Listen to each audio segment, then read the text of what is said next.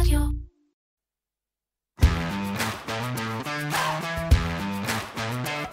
מנועי הכסף, הפודקאסט של כלכליסט על הנושאים החמים בעולם הכלכלה.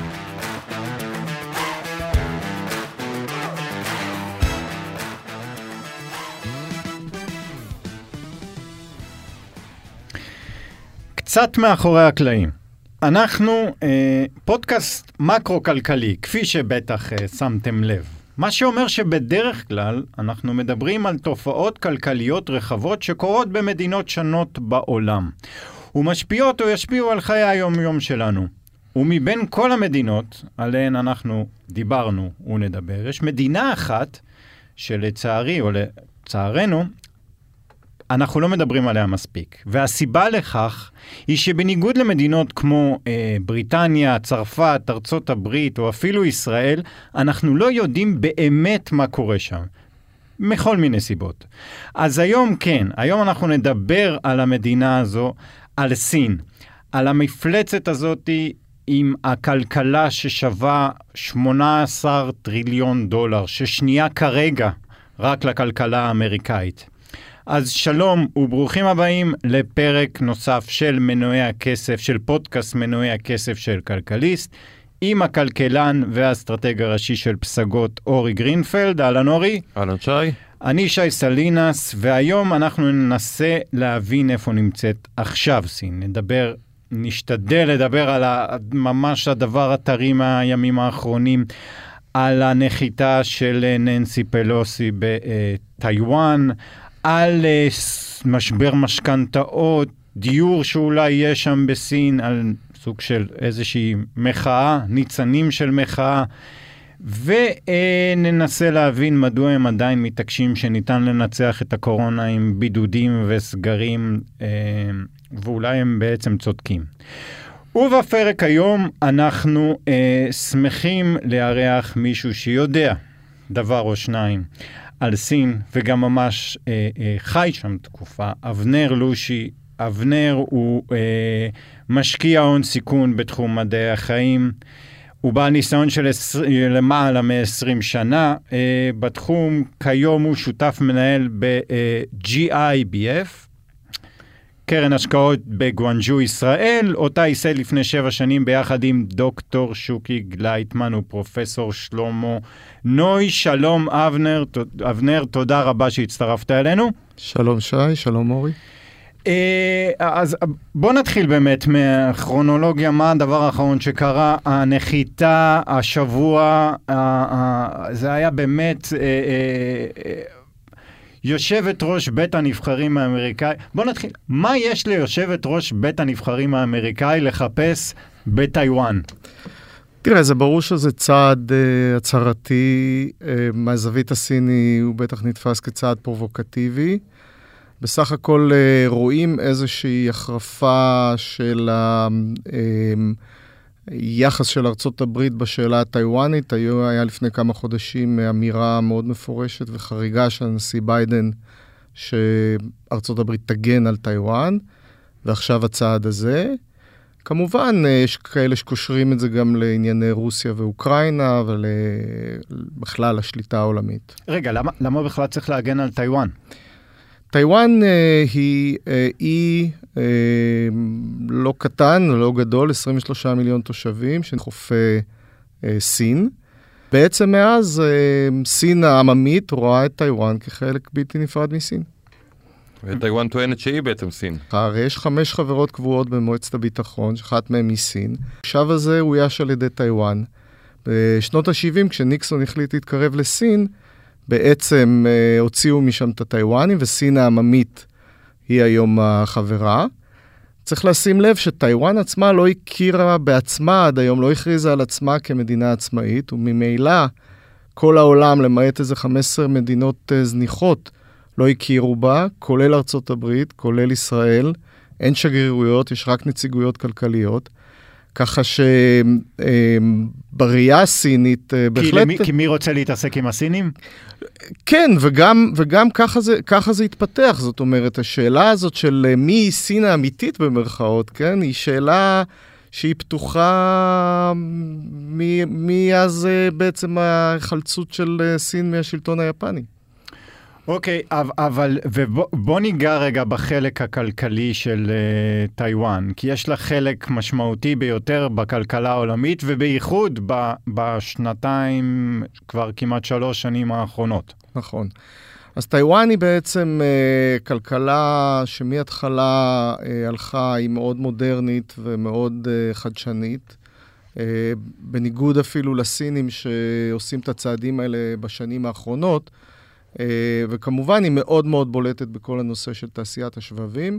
יש שם את החברה הידועה טי אס אם סי, שבעצם שולטת באחוז מאוד ניכר מתעשיית או מהספקת השבבים העולמית, ולמעשה אפשר להגיד שלעולם בהיבט הזה יש תלות אפילו די מוחלטת בטיוואן. אוקיי, ומה ננסי פלוסי מחפשת היום בטיוואן, דווקא היום? אז תראה, עוד פעם, זו שאלה, זו שאלה בעיניים של מי. מה בדיוק מדריך אותה ולמה דווקא עכשיו? אני לא בדיוק יודע, אני מניח עוד פעם שזה קשור לנושא הרוסי והעולם הרב-כותבי, ולהראות, להראות מי הבוס. בעיניים של הסינים זה נתפס כפרובוקציה מוחלטת. אני חושב שהם לא מבינים את האמריקאים בכלל. אני חושב שהאמריקאים לא מבינים את הסינים. אני חושב שיש פה אי-הבנה מוחלטת. וגם צריך לדבר על הטיימינג. הטיימינג הוא מאוד בעייתי, בגלל שבחודש ספטמבר, תהיה ועידה של המפלגה הקומוניסטית, שבה בעצם אמורים לבטל את המגבלה אה, על אה, תקופות הכהונה של הנשיא, ולמעשה דה פקטו זה אומר אה, מינוי של הנשיא שי לכל חייו. עכשיו זה כמובן אירוע סופר חשוב בשבילו. רגע, עד, עד עכשיו ההגבלה היא... הייתה ל... לשתי כהונות. אה, אוקיי. ו, ובעצם עכשיו הוא אמור להתמנות לכהונה הבאה, אבל בשביל זה צריך להסיר את המגבלה. עכשיו, זה לא כל כך אה, טריוויאלי, כי אה, זה, לא, זה לא כמו שזה נראה לנו. יש הרבה מאוד זרמים ופלגים בתוך המשטר הסיני, בתוך המפלגה הקומוניסטית. הוא צריך לבנות לעצמו תמיכה, זה לא דבר שהוא עושה אותו בהליכה לאחור. אה, ו, וכל דבר כזה, בטח בטיימינג הזה, מכניס אותו לפינה לא פשוטה. הוא צריך להראות לכולם שהוא חזק, ושאי אפשר לעשות לו פרובוקציות, ככה שאני לא מאמין, תכף נדבר על זה אולי, אני לא מאמין שיקרה מהדבר הזה הרבה, אבל uh, בהחלט יש פה, יכול להיות פה חשש של מיסקלקולציה מצד שני הצדדים, בייחוד שהם לא בדיוק מבינים אחד את השני. אז, זו השאלה, אבנר. אמר, אם אני לא טועה, שר החוץ, סיני, במידה וננסי נוחתת, אנחנו אה, שוקלים לנקוט בפעולה צבאית, נאמר במילים המאוד ברורות הללו, אה, ופה השאלה, אתה יודע, אנחנו כולנו גם רוצים וגם מאמינים בסוף בתרחיש המרכזי, כמו שתמיד אומרים, שלא ניגרר פה לאיזושהי פעולה באמת צבאית אמיתית, אבל אה, אתה יודע, אני זוכר שלפני הפלישה של רוסיה, שבעים אחוז מהאנליסטים ומה... מומחים בתחום, גם לא האמינו שפוטין אכן יעשה את הצעד הזה. אה, נאמר, ואנחנו הולכים לתרחיש הלא מרכזי. פשוט משהו הלא רציונלי יקרה. איך אתה רואה, לצייר את כל התרחיש, כמובן אף אחד לא יכול, כי זה עוד פעולה ועוד פעולה, אבל לפחות השלב הראשון, מה סין יכולה לעשות? מה יש לה בארגז כלים? כצעד ראשון שאמור להגיד, אנחנו פה, אנחנו לא מוכנים לרדת מהעץ, ועכשיו תורכם... לראות איך אנחנו פותרים את העניין הזה. כן, אני חושב שאתה באמת אה, מציג את זה נכון, כי אני, אם אני קפוץ לסוף, אני באמת, אה, הערכה שלי, עוד פעם, בצדק אמרת שברוסיה כולנו התבדנו, אבל הערכה שלי שמפה ועד הדמיונות שהעולם מדמיין על פלישה וכיבוש, אני יכול גם להסביר למה, אני לא חושב שאנחנו שם. אה, מה שכן, יש, כמו בכל אה, סיטואציה כזאת, יש ארגז כלים אה, רחב, שמתחיל בכל מיני צעדים דקלרטיביים, ורואים עכשיו מצעדי, מצעדים צבאיים ותמונות, ראיתי אתמול באיזה עיר, פתאום רואים נגמשים סינים נוסעים, ויראו בטח תמונות של טילים וכל מיני דברים כאלה. אפשר לעשות כל מיני מגבלות, בסך הכל הסינים יושבים די חזק על טיוואן כאמור, אני יודע, מישהו הזכיר, שלא שמעתי את זה בעצמי, אבל מישהו הזכיר שמסור שם מגבלה על הכנסה של חול לטיוואן, כנראה שהטיוואנים תלויים בזה. ככה שיש סדרה של צעדים, צריך לחשוב על זה, אולי אפילו כמו שאנחנו עם הבעיות שלנו, מ-אפס ל-מאה יש טווח מאוד רחב. זה שהם באו ואמר, אנחנו נשקול צעד צבאי, ככה, ככה זה לפחות הופיע בבלומברג וברויטרס, זה לא, הוא לא קפץ גבוה מדי? זאת אומרת, לבוא ולהגיד, אוקיי, אנחנו מגבילים אתכם על יבוא של חול, זה לא צעד צבאי. כן. א', זה צעד חצי צבאי, כי את המגבלה אתה עושה בכוח, נגיד, לצורך העניין. זה סנקציות למעשה. זה סוג של סנקציות, כן. זה שימוש בכוח, בוא נקרא לזה ככה. אני מודה שזו הייתה התבטאות חריגה, אבל עוד פעם, תזכרו, גם ההתבטאות של ביידן הייתה חריגה, גם הטיימינג הזה, גם המיסקלקולציה. אני חושב שהם היו צריכים להראות משהו אה, כאילו עוצמתי, אבל אה, מפה ועד צעדים, קודם כל, קודם כל זה דבר שצריך להכין אותו, זה לא דבר של מה בכך. אה, הצבא הטיוואני הוא צבא חמוש היטב, במיטב הטכנולוגיה המערבית, הוא נתמך על ידי ארצות הברית, יש גם הבטחה של ארצות הברית להתערב, יש שם נוכחות צבאית אמריקאית, זה מאה וארבעים קילומטר בים שצריך לחצות אותם. זה לא, זה אפילו לא דומה לרוסיה לצורך העניין, כן? שמניעים ונוסעים, גם כן, זה לא ככה, אבל נגיד. בואו נדבר קצת על כסף. אשראי, כסף.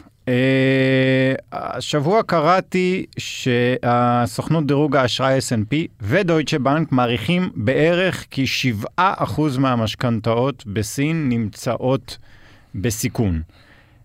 שוב, זה לא שוק של ישראל ואפילו לא מדינה כמו אנגליה, זה שוק שכל תעשיית הבנקאות הסינית זה חמישים ושישה טריליון דולר. אז בוא בזווית שלך... אנחנו רואים גם שהפסיקו, הבנייה הפסיקה, זאת אומרת פרויקטים שהתחילו לא מסתיימים. רק תסביר לנו מה זה אברגרנד. אברגרנד חברת נדל"ן, לדעתי הכי גדולה בסין, אגב, ההדקווטרס שלה בגואנג'ו. עם חוב אדיר, חברה שלקחה עוד ועוד חובות, חובות זאת אומרת הנפיקה אגרות חוב, ולקחה חובות מהבנקים וחוברות בסין.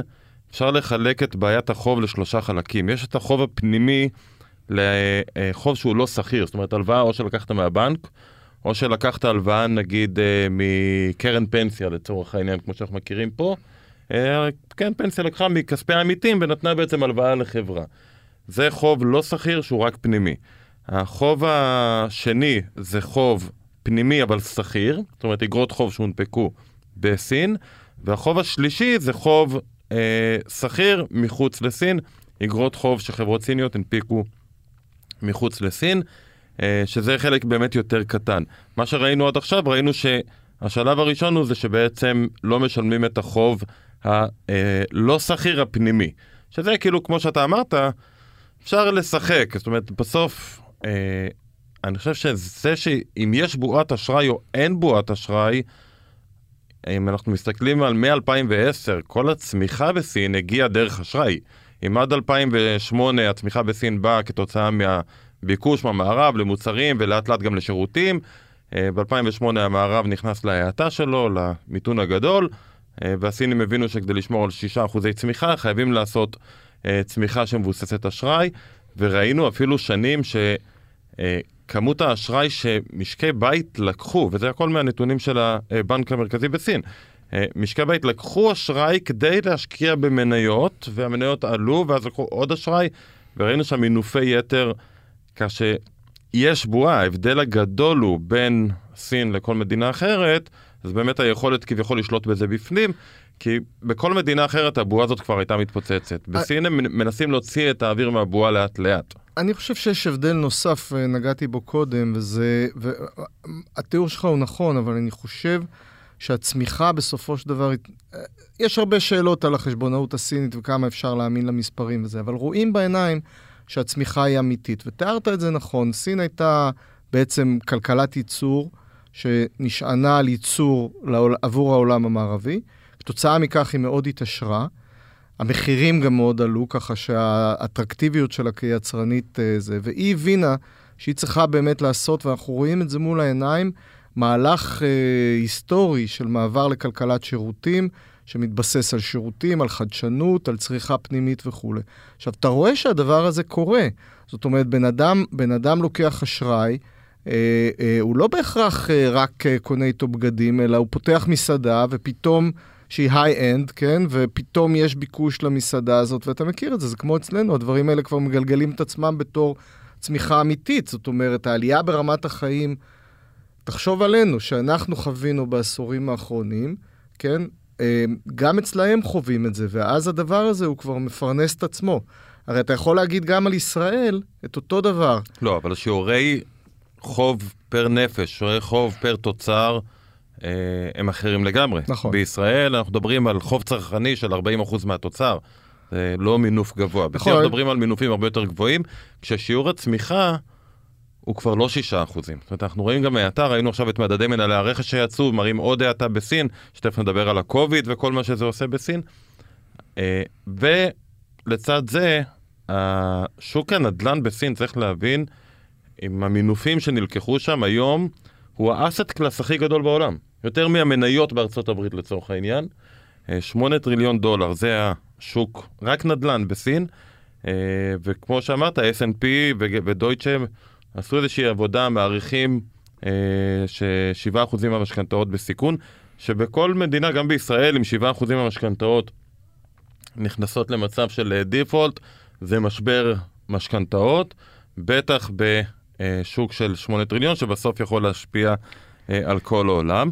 כן, אבל אורי, דבר אחד, אתה אמרת שהבועה הזאת של האשראי היא פנימית, והיתרון של סין זה שהיא יכולה לפתור את זה בעצמה. זו בעצם השאלה, כי כבר שנים, והסיפור של האשראי בסין הוא לא חדש, זה דבר שקיים כבר שנים, ב-אלפיים שמונה עשרה היה איזה מיני משבר כזה, ו... לפחות אני במשך שנים אמרתי, המדינה היחידה שיש לה את היכולת להוציא אוויר מבועה לאט לאט, זו סין, כי היא שולטת בכל המערכת הפיננסית, והעלות של להוציא אוויר מבועה לאט לאט זה פשוט העתה. במקום לקבל משבר חריף, מיתון מאוד מאוד עמוק, הם יוציאו את האוויר לאט לאט, זה יגרום לצמיחה יותר איטית במשך שנים, זאת אומרת, העתה פשוט תתפרס על פני זמן ארוך יותר, והם מוכנים לקחת את הסיפור הזה, ולאט לאט לפתח את הרגליים היציבות האחרות של הכלכלה, כלכלת השירותים, וטכנולוגיה, וכל הדברים האלה, עם התוכנית של צ'יינה אלפיים עשרים וחמש. בסוף, השאלה, כדי להוציא אוויר מבועה, אתה חייב שליטה מלאה. וזו הנקודה, האם הם מתחיל... זו בעצם השאלה שעולה היום, האם הם מתחילים לאבד את השליטה המלאה, כשכמו שאמרת, יש לנו דיווחים כבר על אה, מחאות ב-תשעים ערים, עכשיו, אני לא הייתי בסין, אין לי מושג מה זה אומר תשעים ערים. אתה יודע, עוברים במחאה, כמו שכשהתחילה פלישה לאוקראינה, אז דיברו על מחאות בכל העולם. היו ארבעים וחמישה איש מחוץ לשגרירות אוקראינה ברחוב הירקון, והיה לילה אחד של הליכה ברוטשילד. אז קשה לנו להבין מה זה אומר ב-תשעים ערים מחאות, אלפי אנשים, עשרות אלפי, עשרות אלפי אנשים, אני מניח בסין זה משהו שהוא... לא כזה משמעותי. איך זה נראה? אני, אני לא, זאת אומרת, אני לא רואה מי שחושב על מחאות או מהפכות או דברים מהסוג הזה. השליטה, השליטה של המשטר הסיני היא מוחלטת, גם פיזית וגם תודעתית, שזה לא פחות חשוב. וגם האזרחים בסופו של דבר, הסיפור שהם מספרים לעצמם, והוא גם סיפור די נכון, ש...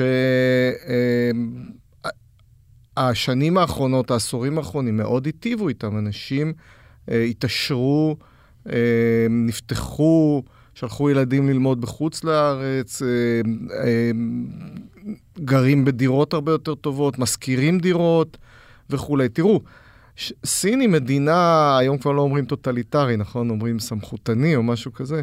סין היא מדינה אה, סמכותנית שיש לה, או לפחות עד הקורונה, יש לה הגירה אה, אה, פנימית חיובית, זאת אומרת, סינים שחיים בעולם, חוזרים לסין מרצונם הטוב, לא חומת ברלין שלא נותנים לאנשים לצאת. אולי זה בגלל שבעולם פחות טוב. יכול להיות, בסדר, אבל זה, זה קשור, כי הסיפור שהסיני מספר לעצמו, שהממשלה סיפרה לו והוא קונה אותו, הם באמת חושבים שהם הכי טובים, ושאנחנו...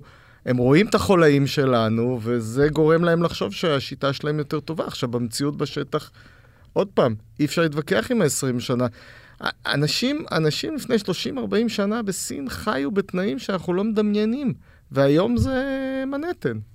כן, אז, אז דיברת על, ה, על החיים שם, וכן, אני רוצה שניגע במדיניות הזאת של זירו קוביד. אתה, לפני השידור, סיפרת לי משהו שלא ידעתי, שכל מי שנוחת אה, בסין, עד היום, שלושה שבועות בידוד. וזה בידוד לא כמו פה שאתה יורד ל... לא שאני מכיר אנשים שהפרו בידוד, אבל אה, אתה יודע. לא, אתה יושב בחדר, שבועיים שלושה, ואסור לך לצאת ממנו. חדר ששלחו אותך באיזה מלונית. מה, לא, לא מוגזם? תראו, זו שאלה, זו שאלה טובה. קודם כל, צריך לזכור שהקוביד התחיל בסין, ובעצם נכנסו די לטראומה ולחץ מהסיפור הזה, והלכו ב, באמת בפתרון מיידי של סגר טוטלי, והפתרון הזה עבד בשבילם, עבד מצוין. אני הגעתי אחרי, אחרי הקוביד, ככה... לפני כן הייתי נוסע פעם בחודש לסין, ובעצם בתחילת אלפיים ועשרים, שהתחיל הסיפור הזה, הגעתי פעם ראשונה אחרי העניין הזה בסביבות חודש אוגוסט, אוגוסט אלפיים ועשרים. מזכיר לכם, פה היה דיכאון קליני. ישבנו בבית, לא היה פסח, לא היה ראש השנה, לא יצאנו, התגנבנו, לא אני, אחרים, בחמש בבוקר לעשות ספורט בפארק. כן. באת לסין, פתאום... הכל פתוח, טיסות פנימיות, מסעדות, קניונים, אנשים לוחצים לך יד, כן? עכשיו, גם בכלכלה, אתה רואה עד האומיקרון, תכף נדבר על האומיקרון, זה עבד בשבילהם מצוין, כן? עכשיו, אני גם חושב שבאיזשהו מקום קצת uh, קונספירטיבי, זה גם עזר להם להשתלט בעצם, הרי בסופו של דבר המדיניות שלהם היא כן שסגירות.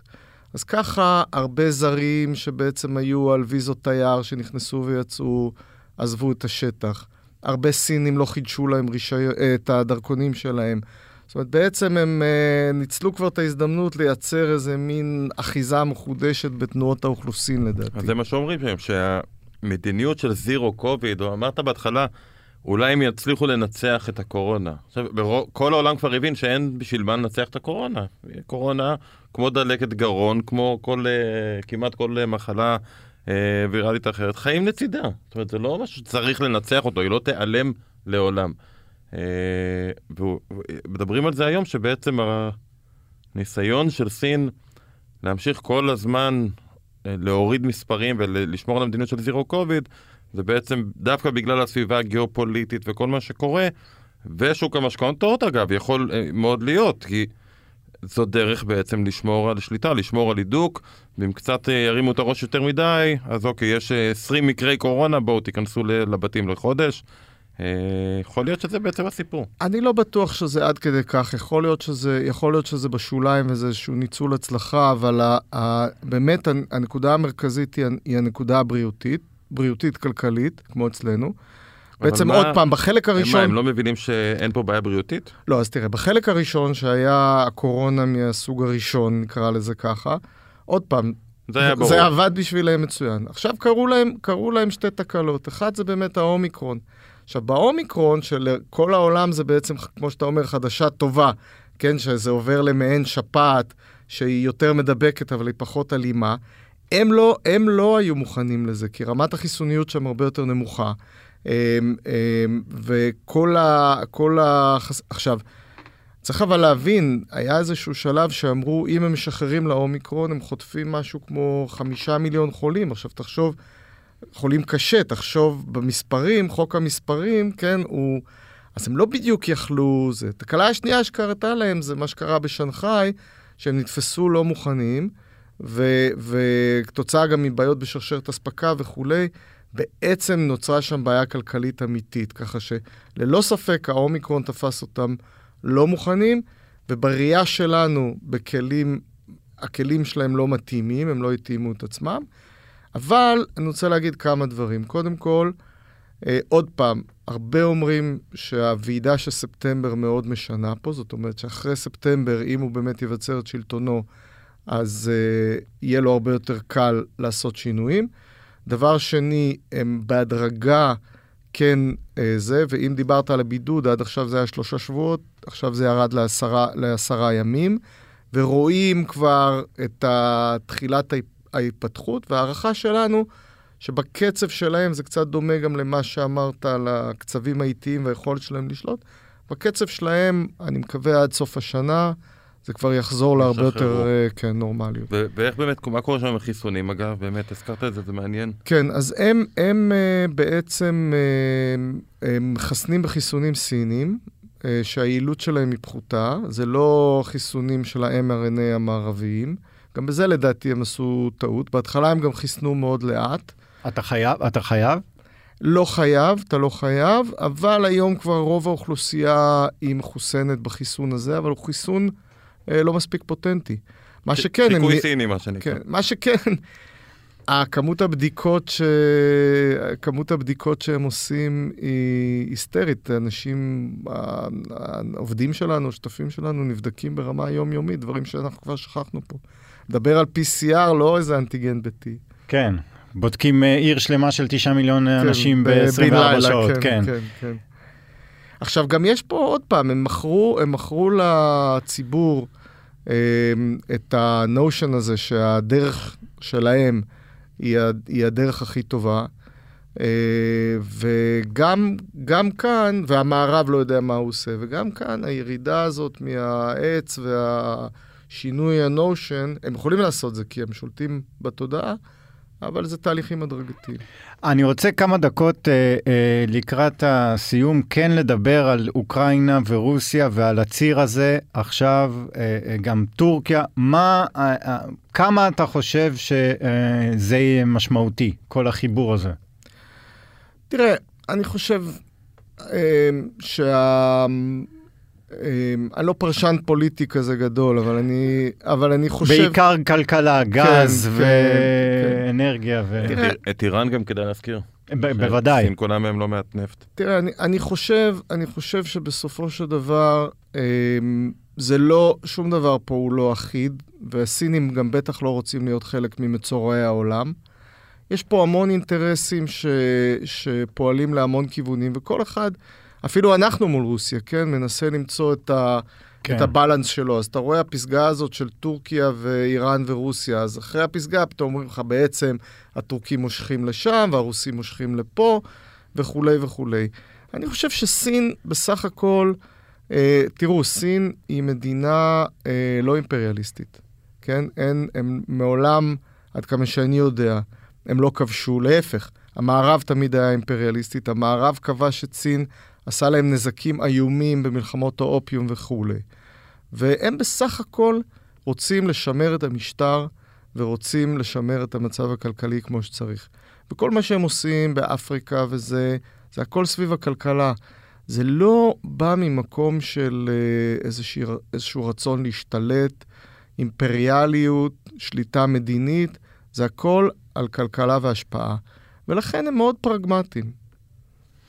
אוקיי, ו- וממש דבר אחרון לסיום, אנחנו, איפה אנחנו עומדים, ישראל, סין, עכשיו במשוואה הזאת, אנחנו בסך הכל באמת במקום עדין נורא עם ארצות הברית, נכון? נכון.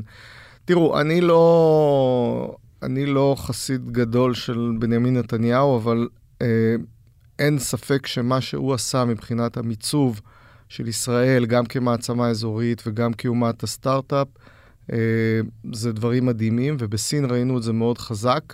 בעצם נוצרו יחסים יוצא דופן, ביקורים הדדיים של ראש הממשלה, של ראשי הממשלה. יש, אני לא יודע אם אתם מכירים, יש בעצם מפגש שנתי ברמה הממשלתית, שנקרא ועידת החדשנות, שרים לשרים. יש טאסק פורס, כוח משימה שהוקם בין משרד ראש הממשלה הסיני למשרד ראש הממשלה הישראלי, ובעצם הרבה מאוד לסינים, בגלל המעורבות של הממשלה בשוק, מאוד חשוב להם התמיכה הממשלתית, וכל מה שאנחנו עושים ב- בסקטור הפרטי, הוא בעצם נשען על זה. עכשיו קרו כמה דברים, ודווקא אני נותן אפילו ללחץ האמריקאי, אולי את המשקל הכי קטן, כי הוא תמיד היה הלחץ הזה, אבל קודם כל, אנחנו איבדנו את היציבות הפוליטית שלנו, אז בעצם אין פה כבר הרבה שנים ממשלה שיכולה לקדם את הדברים האלה. יש איזו התפכחות משני הצדדים, כן? כמובן הקוביד שסגר הכל, כל מה שקשור לסין, פגיעה מאוד רצינית, והלחץ האמריקאי. ולכן היום בעצם יש איזשהו סוג של, לא רוצה לקרוא איזה דעיכה, אבל סוג של סטגנציה, שלפחות אנחנו, תראו, אנחנו פיתחנו מודל מאוד מיוחד, שבעצם ממשלה סינית נותנת לישראלים, לנו, לנהל עבורה כסף, במטרה להשקיע בטכנולוגיות זרות, ופיתחנו איזה ווין ווין, ככה שהצד הישראלי שומר על הטכנולוגיה, ומצד שני סין נפתחת עבורו, ואנחנו אומנם ישראלים, אבל אנחנו פה בעצם באים בשם הממשלה הסינית, אבל כל זה נשען על התמיכה הממשלתית משני הצדדים, ולעניות דעתנו, מוכרחים לחדש את הדבר הזה, כמובן, תחת כל האילוצים, אבל זה אילוצים שקיימים. והשאלה שלי, האם יש, יבוא, יכול לבוא יום אחד, והסינים יגידו, טוב, נו, מה אנחנו מתעסקים מה, מהעשרה מיליון אנשים שחיים שם במזרח התיכון? בוא נעבור פשוט למקום אחר, נשקיע שם, נש... נראה איזה טכנולוגיות יש במקומות אחרים. תראה, הכל יכול להיות, אבל בוא, ישראל היום, ישראל היום היא מדינה לא מבוטלת, עשרה מיליון אנשים, כוח כלכלי גדול, אינוביישן רב, פתיחות וגמישות לעשות עסקים יותר מאשר אמריקאים ואירופאים, ככה שה... ויש הערכה עצומה לישראל, היהודים, למוח היהודי, חתני פרס נובל זה מותג שבסין מדבר מאוד חזק, ככה שהחיבור התרבותי, יש פה יסודות אמיתיים וחזקים, אבל צריך לטפח את זה, זה לא קורה מעצמו.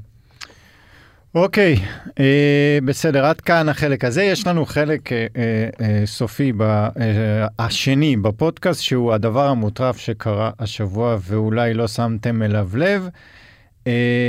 אורי, אתה רוצה להתחיל? אני אתחיל עוד סקר. אתה יודע, אני תמיד אוהב להביא את זה שמסקרים מעניינים, אז עשו איזשהו סקר בנושא האינטרנט וגישה לאינטרנט מהיר, אלפיים ומשהו אנשים בסקר בכל אחת מהמדינות. הסקר נערך במהלך השנה האחרונה, ובעצם בדקו מה אחוז האנשים שאומרים שהם גונבים וי-פיי מהשכנים. והאמת שהתוצאות נורא, נורא הפתיעו אותי. ואני ציפיתי, זה המדינות הגדולות, כן? זה מדינות האיחוד האירופי, ארצות הברית, אין פה אמרג'ינג מרקט, אבל אני ציפיתי שזה יהיה בעיקר, אתה יודע, ספרד, איטליה, יוון, מקומות כאלו, ודווקא המקומות הראשונים. גרמניה? הולנד, הולנד עם שישה עשר אחוז מהאנשים מדווחים על זה שהם לא, שהם גונבים את האינטרנט מהשכנים, אחרי זה אוסטריה שבעה אחוז, גרמניה שבעה אחוז, ורק אחרי זה צרפת, ספרד, ארצות הברית שלושה אחוזים, בריטניה שני אחוזים, סין שני אחוזים, ואז כל הדעה שלי השתנתה אגב. נגיד שהמילה גונבים היא לא המילה הנכונה, המילה מקבלים. כנראה ההולנדים פשוט נותנים לכולם להשתמש באינטרנט. כלכלה שיתופית. כן, בדיוק, כנראה שזו הסיבה. אני, סוג של חידה יש לי אליכם. אני, אותי, אני קראתי אה, בעקבות המלצה של איזשהו חבר, מה, מי האומן המצליח ביותר לפי עשורים? זה איזשהו אה, אה, מדד שעשה אה, אתר אה, לפי מחירת אלבומים. אותי התוצאות נורא נורא הפתיעו, לפחות בחלק מהעשורים. דבר ראשון, נתחיל מהישן, חמישים, אתם יכולים אה, לנחש. פרסלי. נכון. אה, אה, שישים. ביטלס. יפה. Uh, שני היה אלוויס, בדרך אגב, ב-שישים. Uh, שנות ה-שבעים. זה, זה לא קל. זה לא, לא קל. קל. לא, uh, זה לא קל. איגלס? לא פינק פלויד. איגלס מקום שני. וואו. כן, איגלס מקום שני. לא, ביטלס אגב. ביטלס עוד בתחילת ה-שבעים היו קיימים לא. והם מכרו עוד הרבה. לא. לא, לא, שנות ה-שבעים הם אפילו לא uh, נמצאים פה. Uh, במקום הראשון פינק פלויד. אמרתי. וואלה. כן, אמרת? אמרתי. אני מבקש לעלות הקלטה אחר כך ולהגביר את זה בעריכה. בסדר, אוקיי, אמר, סליחה. נכון. שמונים מייקל ג'קסון. יפה, במקום הראשון, שני מדונה, שלישי פיל קולינס. איזה עשור גרוע. חכה, עוד לא הגעת לשנות התשעים. מי במקום הראשון בשנות התשעים? אני כבר בגיל שנתקרתי במקרה הטוב באייטיז, לא קודם. שנות התשעים, מקום ראשון. לא תנחשו, עזבו. לא תנחשו. נו, שוט. סלין דיון. וואלה. כן, באמת, וואו. וגם שנות האלפיים מאוד קשה, למרות שכבר שנות האלפיים, אתם יודעים, מחירות אלבומים זה כבר מתחיל, כבר אולד סקול. עכשיו זה על מספר צפיות, לא? צפיות, הזנות, כן, ספוטיפיי. בשנות האלפיים, Eminem. בצדק. כן. כבודו במקומו. דרך אגב, שנת אלפיים ועשר זה אדל, אבל שוב, זה כבר הנתונים ה... לא מנוע כסף? עובדים על זה. כן. אבנר, תודה רבה. תודה רבה לכם שהזמנתם אותי. תודה רבה שהזמנתם, נשתמע בשבוע הבא.